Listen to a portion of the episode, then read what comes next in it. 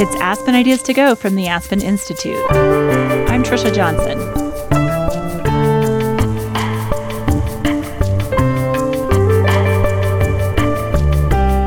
Shakespeare needs no introduction. His plays are almost everywhere, almost all the time, and his messages have brought meaning to people for hundreds of years. But will that always be the case?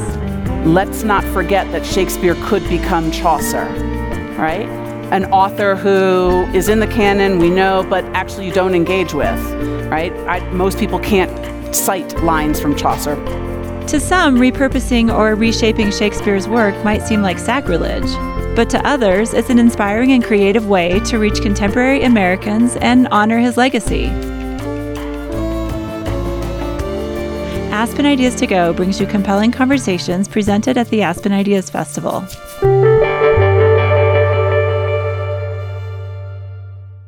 Scholar and professor Ayanna Thompson teaches college students from all backgrounds how to connect with Shakespeare's work. She joins playwright and director James Ijames for a conversation about finding the bard's core messages in our lives today. Ijames' play Fat Ham is a reinterpretation of Hamlet that won the 2022 Pulitzer Prize for Drama. Oskar Eustis, the artistic director of the Public Theater in New York, where Fat Ham premiered, moderates the discussion. Here's Eustis. This is about Shakespeare, this is about Shakespeare in our contemporary moment, but it's really the extraordinary artistic achievement of James that has brought this particular panel together. Um, his play Fat Ham premiered last year at the Public Theater, uh, won the Pulitzer Prize three days before the first preview, so the theater can claim no credit for it. Um, it. It's then gone on to Broadway, where it is closing this Sunday, it was nominated for five uh, Tony Awards, and just before we start, we're going to play you, you know, forgive me, this isn't actually an ad for the Broadway show, but playing this brief clip, I think will give you a sense of what Fat Ham is about, which will then allow us to understand what James is saying better. So if we're ready for the clip. I think my uncle had my father killed. Yeah! Now my father wants me to kill my uncle. Split him open! Like revenge? What are you gonna do? I think I'm gonna kill someone. Dude, whoever it is, do dude, you want some help? You're intense. I'm expressive! The secret is the rub! Ah, there's the rub. What? Shakespeare. If you bring up that dead or white man one more time, Oh, that! You always gotta go deep! Did you see what just happened there? you don't get to go crazy, baby. No, I wanna be soft. I guess that's what we doing today! Even if I did do it. Whoa! But you did sound a little guilty.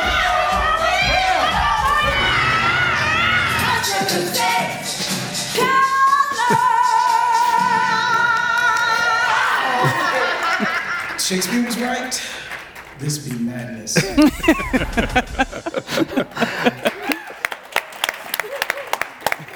So, James, there was Hamlet and then there was Fat Ham. Yes. How did this happen? Well, okay, so I, I think I'm coming around to the fact that I start to want to adapt to Shakespeare when I see it done really poorly. So I have a product I saw a production of it that I didn't love. It just like frustrated me. And I was like, it, it wanted to put so much distance between the story and those characters and the audience. And how many people in here have read Hamlet or have seen it? Okay, it's a fantastic play right? Don't put that distance between us and the performance. And I wanted to see if I could bring it closer to my experience, closer to the way people that I grew up with sounded like. And I discovered that the, the, um, they mapped onto each other really beautifully. They meaning The, the, the sort of culture of the South and this sort of uh, fractured kingdom in Denmark that is at the center of Hamlet. And could you say a word or two about your experience as an actor in graduate school? With Yes. So when I was in grad school, I, most of my uh, professional career, I was an actor, and uh, I trained in an MFA program, and I had Shakespeare for three years. And for three years, they told me all of the ways that I was doing it incorrectly, I was embodying it incorrectly, my voice and my uh, accent, my regionalism, which I don't really think I have much of, was getting in the way of. I think they were saying you were black. That's that's exactly what they were saying, but it was you know a kinder song. We're calling it regional now. Yes. yes. and I, you know, I it, it kept me from. I would turn down auditions to audition professionally for Shakespeare because I was very anxious about it. Um, and then it like dawned on me that like I grew up reading from the King James Bible in church, listening to people that look like me speak that text every week of my life, multiple days of the week. And I was like, that text belongs to me, that way of speaking, that level of heightened text. I can meet it, and it's actually built for me. Um, and for a lot of different reasons, that made Fat Ham so easy. And that's why it's a, a combination of text that's from the actual script of Hamlet, and then the rest of it is mine. Because I want those things to sort of butt up against each other, because I think that they, they are beautiful in dialogue. Wow. It's, uh, uh, you know, I think it's a work of genius. It's an extraordinary, extraordinary play, James. And we're going to talk more about it, but I want to just take the lens back for a second and talk because you know the, we always have the problem of what do we do when we produce Shakespeare because these are 400 year old plays. And the analogy that I would suggest is that think of that the play, the, the written script, stands in relationship to the play, much like the score of Beethoven's Ninth stands in relationship to a performance of Beethoven's Ninth. The artwork isn't the score. The artwork is the performance that comes off of the score. But of course, the, what Beethoven writes is much more determined from the. We know what a French horn is. We know what a piano is. We know what a cello is. But Shakespeare writes these. They're for actors, but we don't know the color of the actor. We don't know the size, the shape, the gender of the actor.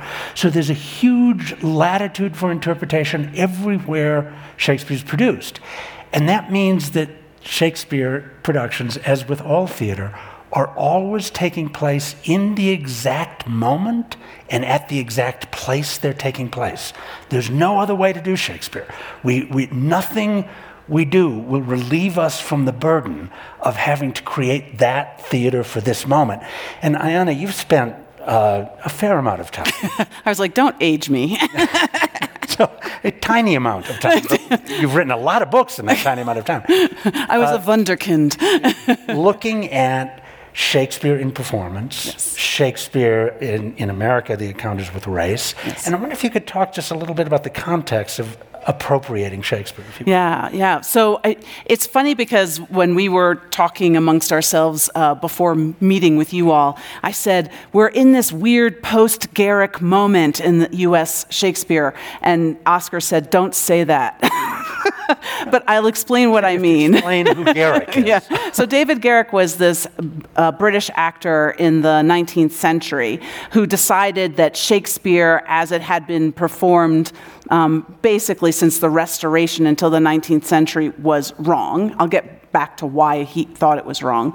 Um, but he was like, we have to get back to the real Shakespeare, he was a genius. He was the he came up with the phrase, you know, bardolatry, like worshiping Shakespeare. And I feel like we're now 200 years later in American Shakespeare performances, still caught in that moment where Shakespeare can feel very intimidating and uninviting yeah. to a lot of people, and a lot of people who look like James and me in particular. Um, it is funny when I teach large lecture Shakespeare classes. My students are always surprised when I start the lecture. They're like, uh, and I say you weren't expecting me to be your Shakespeare teacher, were you? but um, what Garrick was objecting to, which I think James did beautifully and perfectly in Fat Ham was that in the restoration, so this is the 1660s on, when the theaters had been closed for a while during the English Civil War, when they reopened, women were on stage for the first time. They moved into smaller indoor theaters, but the, the playwrights who were working with Shakespeare's text decided that they weren't all perfect. And in fact, they could be improved upon frequently. And those restoration rewrites were what was staged from 1660 till about 1860. Yeah. And they are hilarious because, you know, King Lear ends with Cordelia living and marrying Edgar. That's not a bad ending, actually. um, uh, Dryden's Tempest, uh, Miranda has a sister, yes. which is hilarious. Um, you know, we get the flying flying witches back in Macbeth. Um, so there, the ways that they encountered Shakespeare wasn't as a holy text that you had to like pray down before, before and every word had to be staged exactly as it was printed. Um, they thought of them as living, breathing documents that you adapt to make them fit your own moment. And I think what Fat Ham is ushering us back into, which is very, very exciting for me, is a moment where we get to play with Shakespeare more, that he is our co author, our co creator, as opposed to a God that we have to worship. And I think this gets precisely to your point, Oskar, about Shakespeare's always in the moment, um, but there are ways in which many American theaters have fought that, right? And I'm sure, have you all seen a production in pumpkin pants at your regional theater in St. Louis? You know what I mean? Like, right. It's a great city. We love St. Louis. but, right, there's not a reason for us to, to treat them as texts that were um, solidified or calcified in 1601, right? There's ways in which we should think about them as co authors with us in 2023.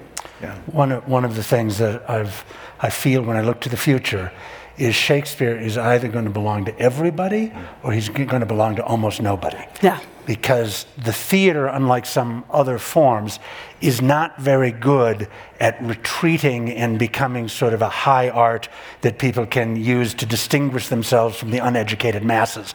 The theater just is too messy for that. It's easier to do with some of our sister art forms.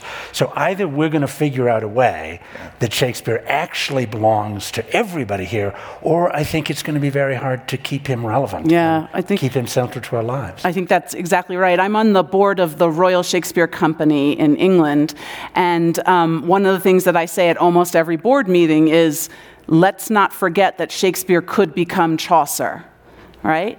An author who is in the canon, we know, but actually you don't engage with, right? I, most people can't cite lines from Chaucer. Actually, I bet all of you can do the prologue.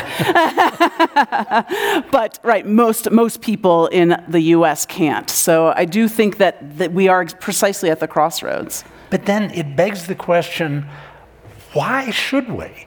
What is the value in preserving our relationship to Shakespeare as opposed to any other author? I mean, I think he's dealing in what I call primordial stories. So across culture, across time, they kind of matter to us. Like Hamlet at its core is Cain and Abel. A brother kills his brother and it's not good and the kids suffer. That's, that, that's what that play is. Hmm. That's what that play is about. Hmm. And we can always learn from that. That's always something that's going to be useful to us. I also think the, the desire and the aspiration in the theater to speak in a way that is elevated. Like, I don't want to go to the theater, this is me personally, to see people do stuff that I do at home. that's why, why do I want to go and see people washing dishes right. and vacuuming the floor?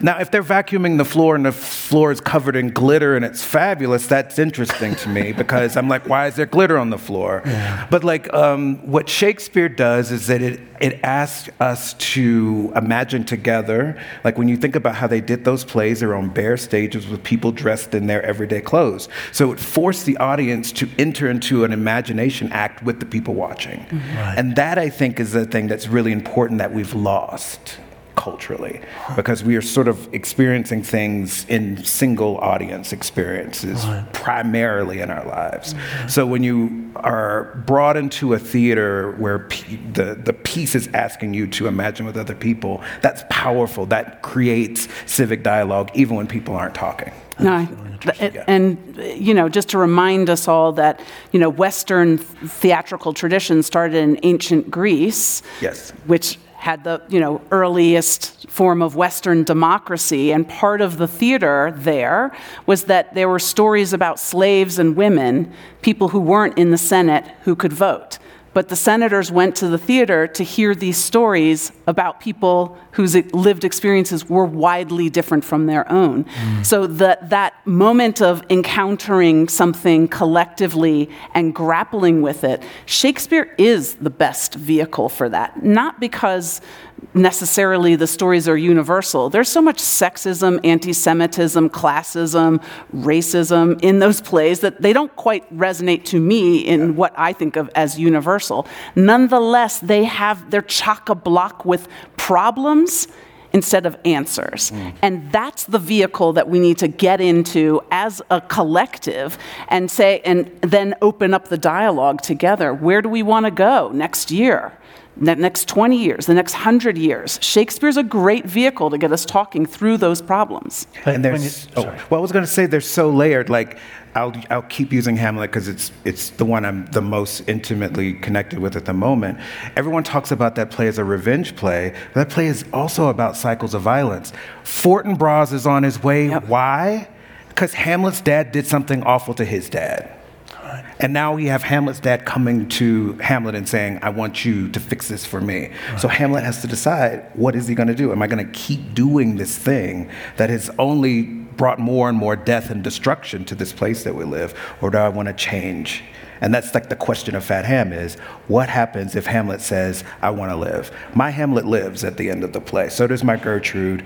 So does my uh, Ophelia. La- Ophelia and, La- and Laertes, they're all alive at the end. Our Polonius is alive at the end. The only one that dies is Claudius, and he chokes to death and won't take Heimlich from anyone. because, you know what I'm saying? Like, that's, that, is, that is actually a, a commentary on toxic masculinity that you wouldn't necessarily see in Hamlet, but it's there. It's like absolutely embedded in that play. But they didn't have the language for it. But we do now, so we can use those plays to talk about those things. Uh, uh, I mean, that single insight, which of course you found in writing, not theorizing, the relationship to the difficult revenge tragedy that is Hamlet and the cycles of violence in the black family in particular. Or all families. right, the, Like, we although all- that yeah. we have that specific thing that Yeah. our Horatio says to our Yes. Hamlet. you Yeah. Mm-hmm. know, your daddy went to prison, his daddy went to prison, his dad, before that, slavery. And s- then saying that in order to change that history, we have to change the form, the dramatic form of tragedy Yeah. to something else. If we accept tragedy as the essential dramatic form, we're actually accepting a story that we don't need to accept. Mm-hmm. I mean, I challenge the the efficacy of of tragedy as a, a teaching tool. I don't know that it teaches anybody anything. Mm. But what I do know night after night at that theater watching Fat Ham is that we teach people how to unlock joy. That's right. And that's powerful magic to me. Yeah. and I wish you could all see the show because it is powerful magic. It is pure joy. But you know, part of what I felt when you were saying is that you sexism, anti-Semitism, classism, Racism. those all feel very contemporary. Absolutely, They don't that's- feel like good things. No, no. I mean, I think that's why, you know, m- many of my students uh, come to Shakespeare class because it's a requirement. Some students come because they think it's part of being educated, but, you know, not, not the vast majority. Um, and I always ask them at the beginning of class, how many of you don't want to actually take this class? And, you know, some of them, some of them will raise their hands, and I'm like, you are my perfect student. You're my perfect student. You're the reluctant learner. I was like, all the things that you're actually interested in are in these plays. You've just been meant to f- feel that these plays weren't about you. And I'm here to show you that all the things, all the, the social issues that we're still grappling with are in these plays. And then I start every class with Titus Andronicus because none of my students have heard it. None of them have seen the film, even though it's available, right? Like they, they've never heard it. And I'm like, You're gonna, your mind's going to be blown. And they come back the next class and they're like, There's a biracial baby? I'm like, Yeah, 1594, and there's a biracial baby.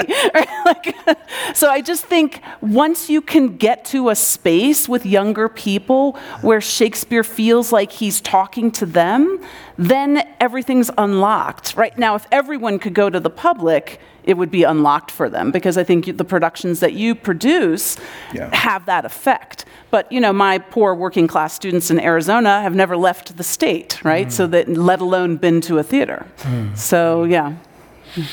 Um, so you've written a lot, Anna, about specifically the intersection of race and Shakespeare. Hmm. You've written a lot about casting. Yes. I wonder if you could talk just a little about the problematics that that's raised. Yeah, so for, you know, a long time, especially when Shakespeare was writing, although, well, no, I'll finish the sentence. It was just white men performing on stage.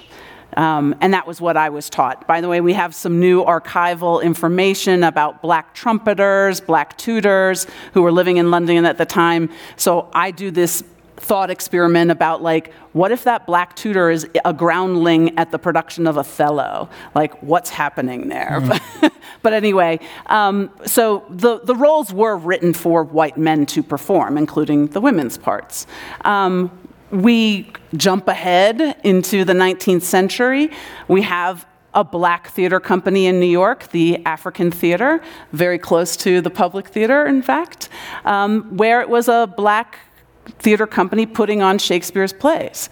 And the rival white theater company could not handle it.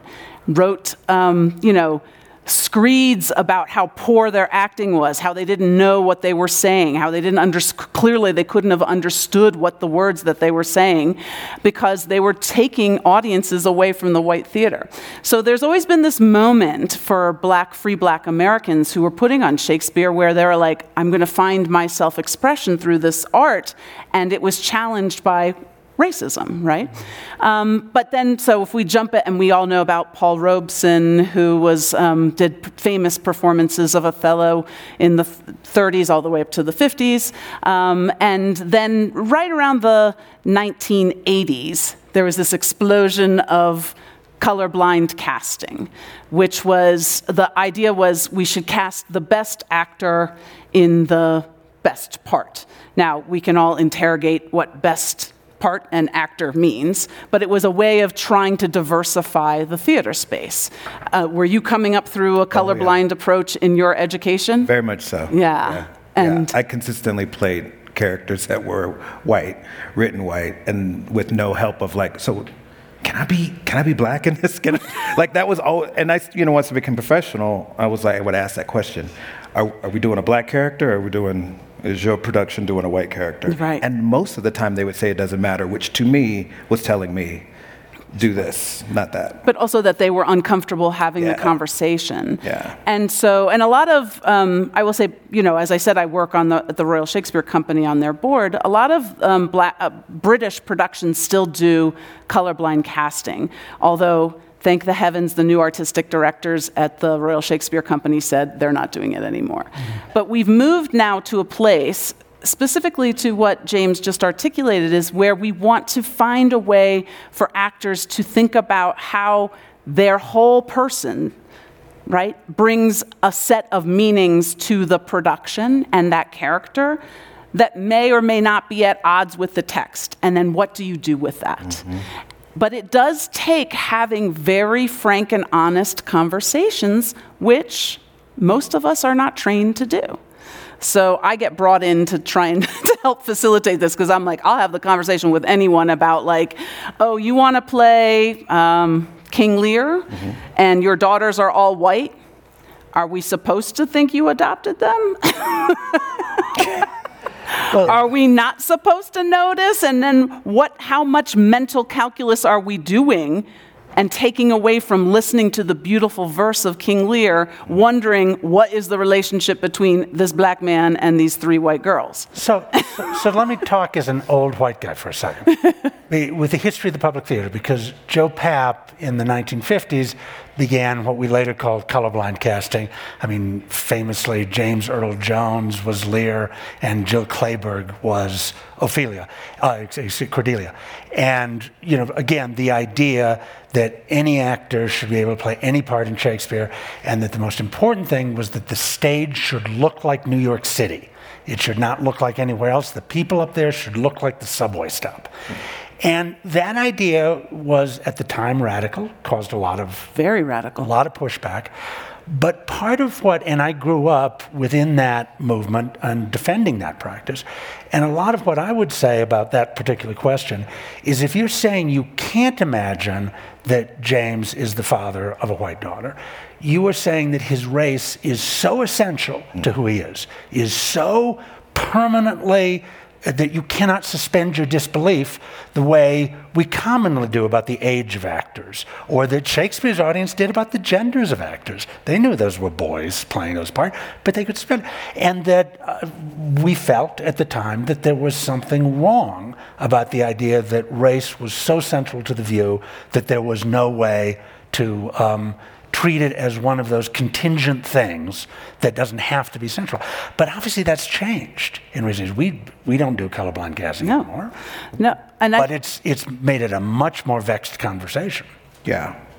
I think we just have, I think we've become hungrier for better dramaturgy. And what that requires is this family needs to make some kind of sense. Yeah. Now, I think a black Lear with three white daughters is, is interesting only if we're telling a story about the mother. yes.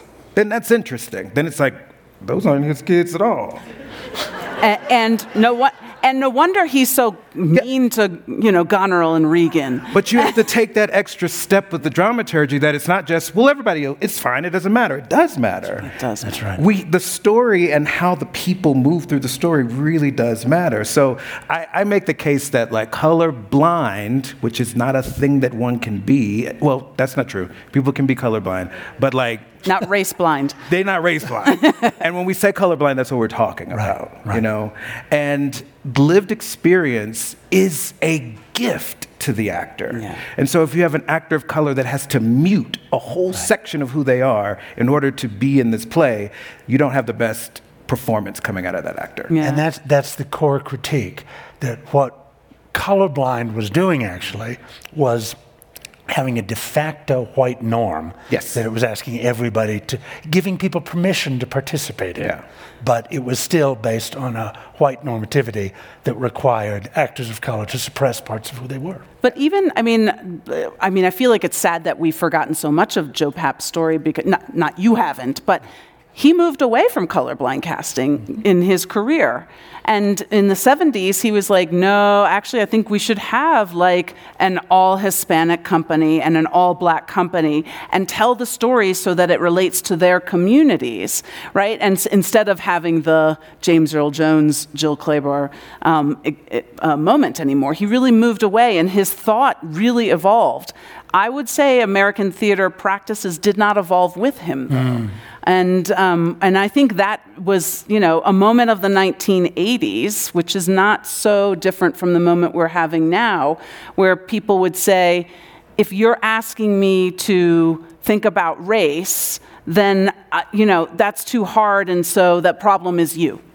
And so then we shouldn't have to, we don't have to talk about it, right? And I feel like we are in a very, very similar moment now where people are like, ugh, you know, that's your problem, not my problem. And instead of, well, we all live here together, I think it's our collective problem, right?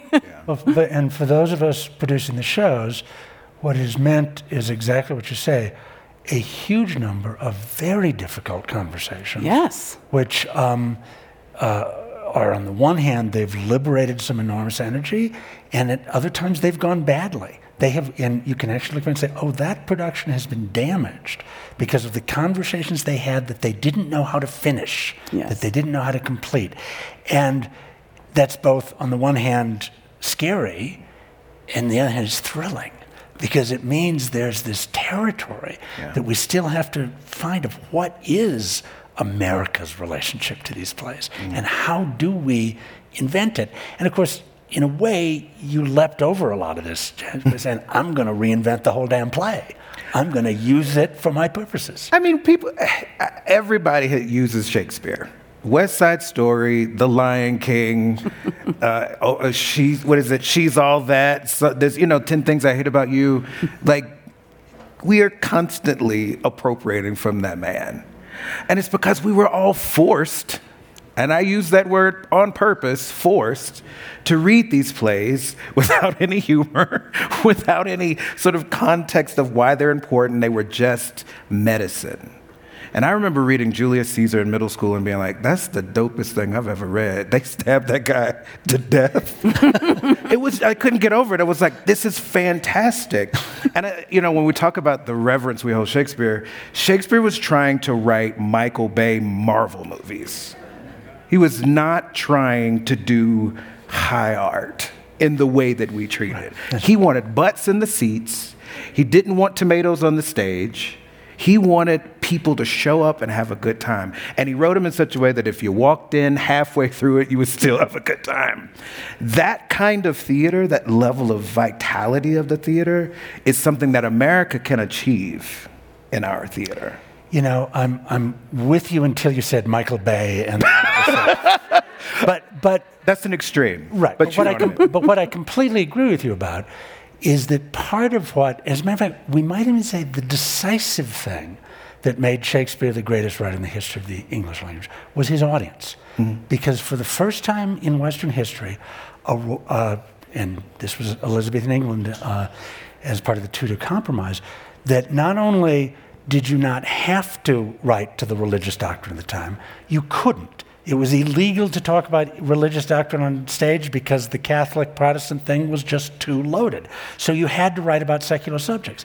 You also had, a, the theater was a business for the first time. So they needed to sell tickets in order to support themselves.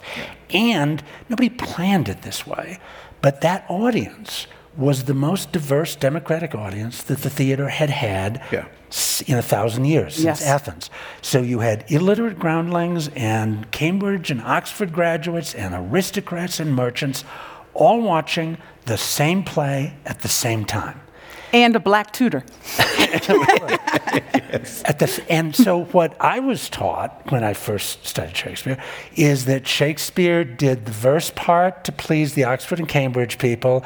He did the royal part for the aristocracy. He did the prose comedy, and that would please the groundlings.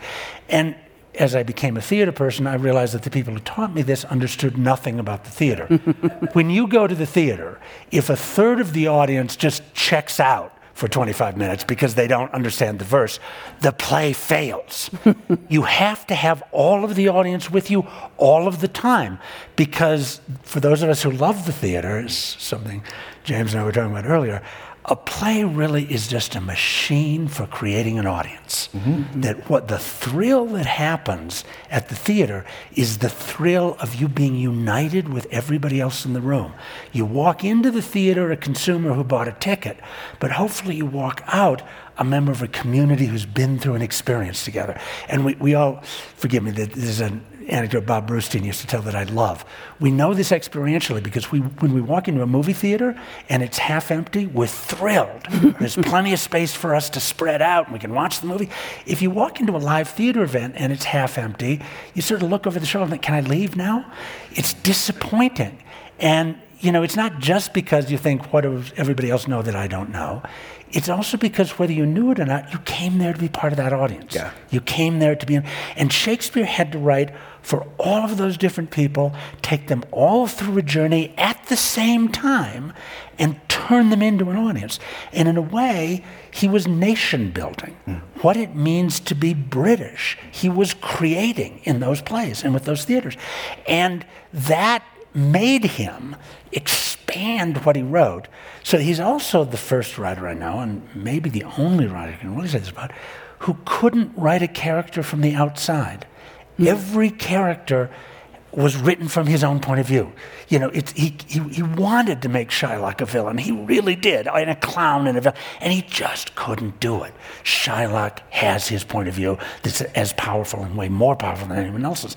And that audience turned him into the greatest democratic writer. Hmm. And I think for me, that's why he's still such a useful vehicle to knit us together, even if we're knitting us together by changing him and flipping him and using him. It's still the great raw material. Mm. Yeah, I agree. Yeah. And also, it's there's no subtext, mm. right? Like if you try and act a Shakespeare role as if you're like doing a Pinter exercise, you know, like with Pinter, it's like you're saying one thing, but the character actually believes the exact opposite. If you try and do that in a Shakespeare role, oh my God, it unravels oh. un- entirely because the characters are all revealing themselves, as you say. Yeah. Yeah. They say what they mean, and if they are going to lie, they look at us and say, I'm about to lie. Yeah. and then they lie. That's right. It's literally what happens. and so what you get, what you see is what you get. And I, as an actor, loved that so much because subtext is weird to me. It's like this mid-century device about repression, and it's a beautiful snapshot of, of that moment in time. And Mid-century modern. You know what I'm saying? I know why people wrote that way because everybody was repressed. Nobody wanted to wear those frickin' skirts and those suits. Nobody did, and that's how they captured what that felt like. But when you try to do that with these texts that are just sort of like more live out loud, it's just death. It's the worst. And technically, of course, we encounter this sometimes with actors who are new to Shakespeare.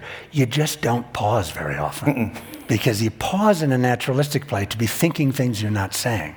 Shakespeare says it. Just keep talking. That'll take care of it. Yeah. And you know, you, you can feel the difference when that drive happens. So I, I feel obligated to also say one thing. The title of this panel would be different.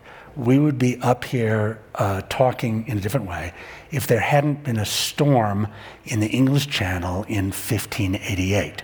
We would be talking about the genius of Lope de Vega. The triumph of Shakespeare as the greatest writer on the planet is inseparable from the triumph of the English speaking people militarily and economically over the planet.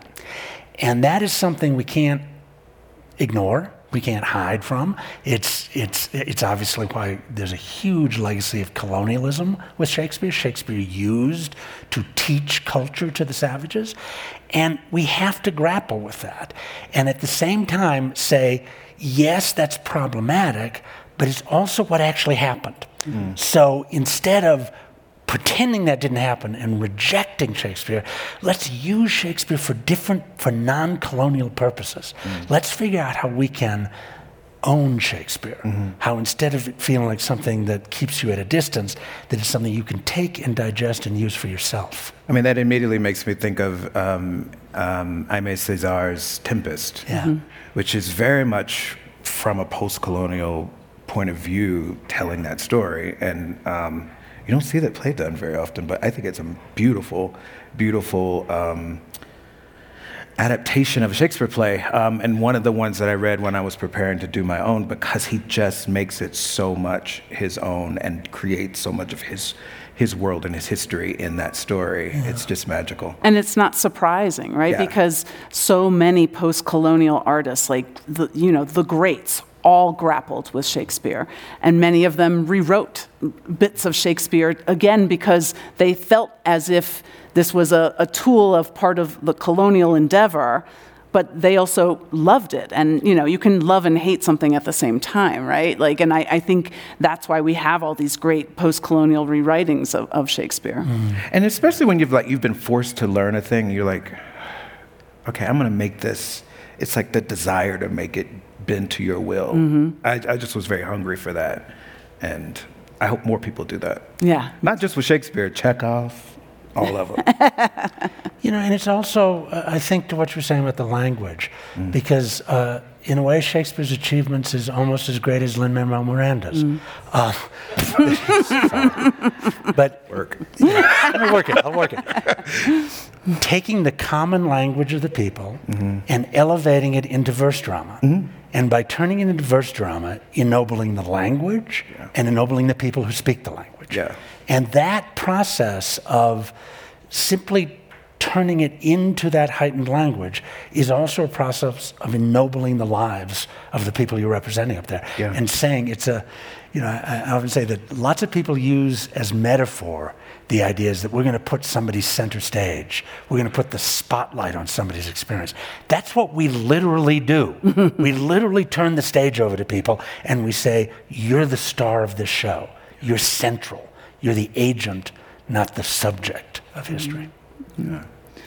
But yes, uh, just double down, a call out for more verse, right? If, if anyone's out there, a young playwright, you guys look young, young playwright. Yeah, write some verse, verse. But yes, yes, yeah. Susan, you're very young. but you know, I think more verse plays would be incredibly powerful. And there is something about elevated language, and that's why we keep coming back to Shakespeare as well. Yeah. So we do have a few minutes. We have a couple of microphones stationed out look, there. Laurie, And- she's got her hand up right fast. Right, what, I- what I'm just going to say is please wait to talk to the microphone's in your hand, and we encourage questions as opposed to manifestos. Wait, Laurie, it's almost in your hands. First of all, congratulations on Fat Ham. Fantastic, yeah. Yes. Um, So I have a question on, or a s- question on your thoughts about the, you know, we've talked about colorblind um, casting. So I had the great privilege of seeing the Lehman trilogy twice. I saw it first at the Armory, you know, and they were both British ca- cast. First at the Armory, and then I saw it right, be- maybe right after uh, COVID. Um, on Broadway, and they had changed one of the actors, one of the three Lehman brothers, and he was I don't want to say African American because he was British. Yeah, it's But- Adrian, the great, great Adrian Bla- Lester, yeah. who's a dear Phenomenal friend of mine. phenom- way. phenomenal. And both casts were phenomenal. But it was, you know, this was about three Jewish brothers. Now, I assume that they were never Jewish. The three actors, the white actors probably weren't Jewish either, but, you know, you didn't know that. But it, it, it did make me wonder, you know, why they did that. You, it was noticeable. Phenomenal actor. But, so I wonder if you have any thoughts on that. I, d- I do uh, because I talked with Adrian about it. Like you, I had seen the all-white cast and then the um, the revi- the post-COVID version, um, and and the acting and the writing of that play are really really remarkable. Um, I think it was hard with Adrian as one of the three Jewish brothers. He did advocate for changing some of the dialogue. Um, I forget, I can't, I don't remember all the details, but there might have been moments when one of the brothers said, you know, you have to go do this because you're white or whatever. And, and Adrian was like, okay, we might need to, need to change it. But you have to be a very confident actor to be able to initiate that dialogue, as you did, James, you said early on in your career, because most actors fear that they're never going to be hired again, or worse, that they'll be labeled as difficult. And if you're black and difficult, you're unhirable. So, so I mean, it was great that Adrian did it. I do think they could have had richer conversations about what it meant to do. You know, I, I, I should also say they changed the text when they brought it back because at the Armory, I don't know if you noticed that the Lehman Brothers assisted the Georgian government in the aftermath of the Civil War to rebuild itself. and it's kind of, you know, sort of glossed over the slave trading history of the Lehman Brothers. And that got changed as well. So I think there was some criticism leveled at our British comrades that they were trying to, trying to obviate.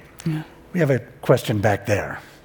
Uh, Mike's got to get to. It'll get to in just a second.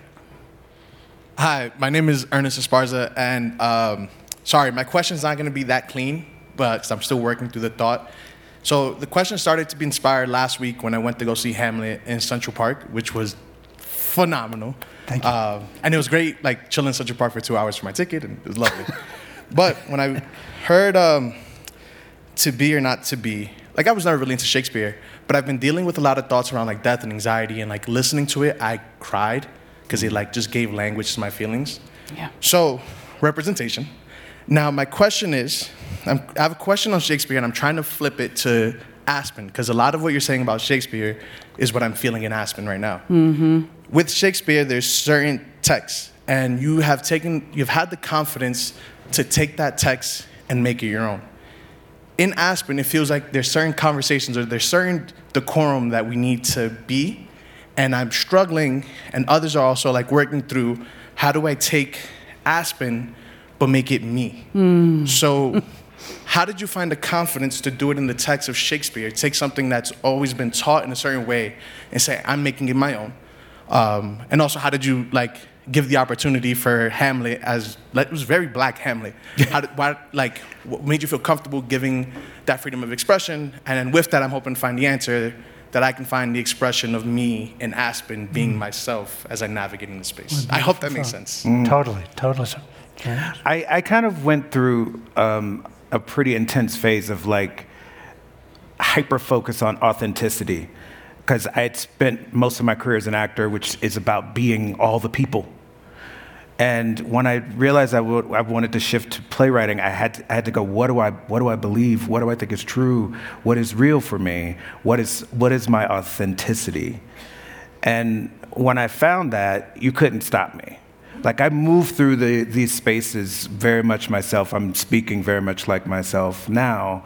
Um, because there's only one me, right? I'm one of one, right? Is that what Beyonce says? I'm the only one, there's just one me. And so, why would you in any way try to mash, shape, contort who that person is to fit into any box, even if it's as a lovely box as Aspen is. Like, always be in these spaces, saying what you feel like is very true, speaking in your authentic voice with all of the stuff that comes with that, with the colloquialism that comes with that, whether or not people get it or not, it does not matter right? That's how you are able to be okay in these spaces. So then when you sit down to write a play and say, I'm going to take Hamlet, arguably the most famous play in the world, and you're going to do a whole new version of it.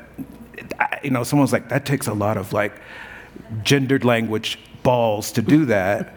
and I'm like, that's a dumb thing to say to me. Um, it takes hard work, it takes imagination, it takes creativity, it takes. Um, I'll say chutzpah, but like at the end of the day, it's still an experiment in trying to create something that goes in front of an audience. It could have failed. it could have gone horribly, you know, but sh- that's not why you're doing it. You're doing it because you have something to say. So it, it's really about, like, for me, it, it has been a journey of trying to make sure that I'm speaking from a truly authentic space and never changing, augmenting, lopping off parts of myself to fit into anybody's coffin because they'll, they'll bury you and say you enjoyed it. You asked for it. yeah. the, the director of that Hamlet, Kenny Leon, wrote a memoir, and the title of it is Take Yourself Wherever You Go. Yeah. Mm. And it's, I just want to say, it's a journey for everybody. Yeah. It's, it's, it's work, it doesn't come quickly. James earned that. Mm. Yeah, right down here. First, I have to say, Oskar, your voice is so unbelievable. Were you an actor? If so, please be one again. I would come to anything you're in. Um, for the professor, um, James said that he got permission and exposure from the church and in language. What was your start or beginning as far as Shakespeare? And second of all, I read somewhere, and I don't know the exact number, I'm going to say 100. There are 100 phrases that we use in language today that came from Shakespeare. How is this possible? Other than he's a genius, I mean, is, this hasn't happened with anyone else, has it? No, it's, it's part of, well, mm. it's complicated, mm. but it's part of the colonial project, right? Shakespeare was used by the missionaries and the colonists across the globe as a civilizing exercise. And then part of the standardization of American education, um, Shakespeare was included because there wasn't a lot of sex. So, so you know, th- those phrases become part of our common discourse, not accidentally. He was a genius. His plays are amazing. The language is unbelievable. But so was Lope de Vega, right? You know, and we don't know any of his phrases. Um, so I grew up very working class poor. Um, I did not go to theater growing up. I did theater. I pr- participated in theater, but I, I didn't um, go to theater, professional theater. Um, one year, my mother came into a little bit of money, and she announced that we were going to England, and I was so excited. I was a teenager, and I was like punk rocked out, you know, like I had. You know, st- still in my DNA, punk rock. But so I was like, London, woohoo! And she's like, we're going to Stratford upon Avon. And I was like, what? And she's like, and we're going to see Romeo and Juliet at the Royal Shakespeare Company. And I was like, no, no. like, I want to go find, like, you know, the punk clubs, right? but this production that I ended up seeing was colorblind cast. Mm. And Tybalt was played by the wonderful Hugh Quarshie, a black British actor. Um, Sean Bean was Romeo. Um, what's uh, Niamh Cusack was Juliet. And, and they wore leather like the and they rode on motorcycles and it was like sexy sexy sexy. And i watched this show and i was like oh my god shakespeare's amazing.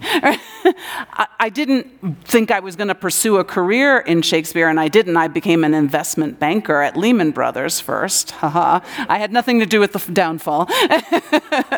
Um, but i think that that first production lodged in there And so all of my work on race and casting, I think I can attribute back to that production. So That's really interesting. isn't that amazing? And I also, you know, there there is some research about the special moment for students in Shakespeare, and it's around eight and nine. And then there's another moment around 13, 14, 15. And if you can get every eight and nine year old to go see a really hot, vibrant production of Shakespeare, that's it. They're, done, they're in. They don't have that intimidation moment. So if I were Jeff Bezos, I wouldn't be trying to send myself into space. I would be getting theater tickets for every eight and nine year old on the planet. We have time for one more. Right here, right here, right uh, here, right here. Up here, yeah. Thank you. Wait till the microphone gets to you. Okay. Because then we record you forever. All right. Hi, everyone. Jenny with the G from Georgia. Um, I want to thank you. I actually saw a clip of Fat Ham on TikTok. So that's how I was introduced to it. Um, and my question to you all is the South. Okay? There's a lot of stuff happening in the South, and that idea of finding joy in trauma is all we got. So, my question to you all is what are opportunities for Southern youth to get involved in? Really learning about programs on Broadway, getting involved in acting, because I know a lot of youth who want to be actors. A lot of them want to be rappers, and a lot of them want to be TikTok stars. But I think what everybody wants is exposure. So, how are students of under 18 being allowed to be exposed to programs like this, or what funding do you need so we can make that happen? Oh gosh.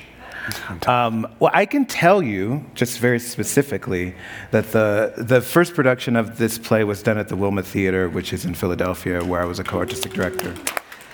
And we did it as a filmed production because it was during the pandemic. You can get that film and use it in your classroom with materials anytime you want. That is available to you for a small fee, but it is available to you. I don't, I don't, it doesn't come to me, but it does, it does, it's just a little bit of, of money. I, I love that you mentioned TikTok, which is this amazing space. I know it's Chinese spyware or whatever people say it is, but it also is this amazing sort of space where you sort of discover things that you didn't know existed. Um, I think kids find community in those spaces now, and um, they're just exposed to more. So they, they can see a clip from Fat Ham and go, oh, I can't get to that, but I want to, they won't forget about it. It'll stay with them. Um, and like reach out to folks like us, and if we can help, we'll help. I guess that's what I would say. And, and I would also say that almost every um, classical theater company in the US, whether it's large or small, has an education department that is specifically trying to do outreach in their community. So if there's a, you're in Georgia, there is that. Um, There's the Alliance, there's True Colors, uh, there's the uh, Alabama Shakespeare Festival. Yep. And but there's, all of those theaters have outreach programs, and but the biggest thing is do it. Just don't don't wait for permission. Don't wait for just Yeah. get folks together and start reading it. Because Yeah. you start doing it, you own it, right? And then we'll figure out how to get you. or maybe we get Laurie Tisch to pay for it all. Yay, Laurie! Okay. now, that means we have to stop. Right? thank you very much, James, Ayanna. Thank you.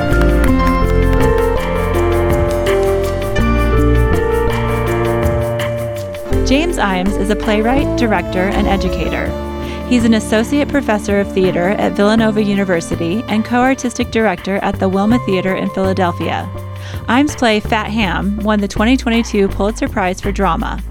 Other notable works include Kill Move Paradise, TJ Loves Sally Forever, and the most spectacularly lamentable trial of Ms. Martha Washington. Ayanna Thompson is Regents Professor of English at Arizona State University and the Director of the Arizona Center for Medieval and Renaissance Studies. She's the author of several books, including Blackface Teaching Shakespeare with Purpose, a student centered approach, and Passing Strange Shakespeare, Race, and Contemporary America. Oskar Eustis has been the artistic director of the Public Theater in New York City since 2005. He is also a professor of dramatic writing at New York University Tisch School of the Arts. Today's show was programmed by the Aspen Ideas Festival team and produced by Natalie Jones and me. Our music is by Wonderly. I'm Trisha Johnson. Thanks for listening.